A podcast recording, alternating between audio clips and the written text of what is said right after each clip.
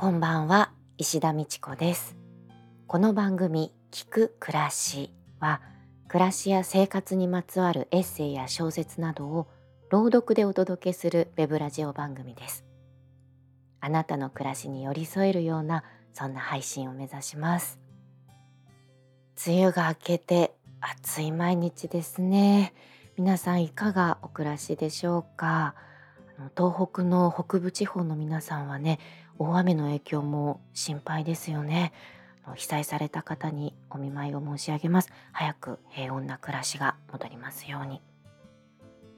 私はこの暑さとあとクーラーの冷風の乾燥とのダブルパンチをどうかわしていけるかというあの毎日なんですけれどもあとはね演劇仲間と語らったり再会したりする機会にも恵まれていてなんだか演劇愛を感じるこの頃でございます。皆さん突然ですがお酒は飲みますか？私そこまで強くはないんですけど次の日がお休みだったり余裕があったりすると前日はお家で晩酌をすることもあります。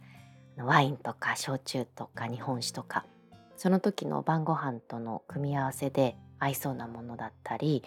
あとはまあ気分的にね飲みたいなと思うものを選ぶんですけれどもこう暑いとねやっぱり最近はビールを飲みたくなりますね。ね今ビールって言ってもその糖質ゼロのものだったりノンアルコールのものだったりいろいろ出てて、ねまあ、原材料表示見てなるべくシンプルな材料になってるものを選んで飲んだりしてるんですけれども薬膳とか漢方とかその東洋医学の専門の先生のツイッターなんかを見ているとあのビールはお酒の中でも体を冷やす効果があるんだそうで。まあ、だからこそこういう暑い日が続くと飲みたくなるんですよね。ね皆さんはどうでしょうか？さてさて今回お届けする朗読は近代史の父と呼ばれるフランスの詩人シャルル・ピエール・ボードレールの詩「ヨエ」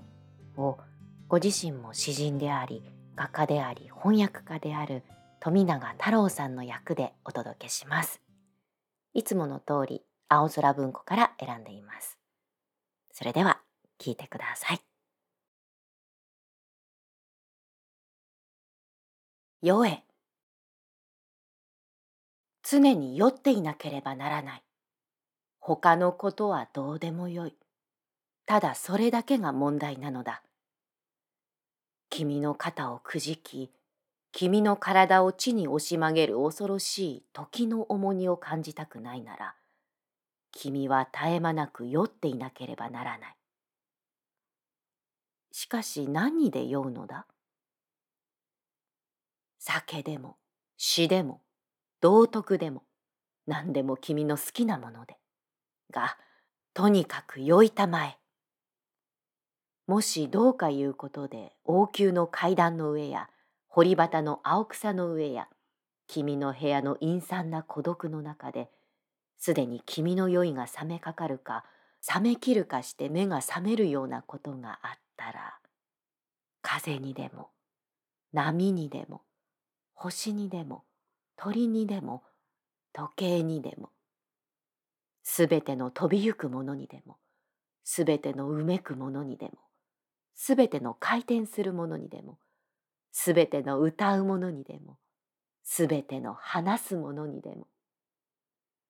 今は何時だと聞いてみたまえ。風も波も星も鳥も時計も君に答えるだろう。今は酔うべき時です。時に虐げられる奴隷になりたくないなら、絶え間なく泳いなさい。酒でも、詩でも道徳でも何でもお好きなもので。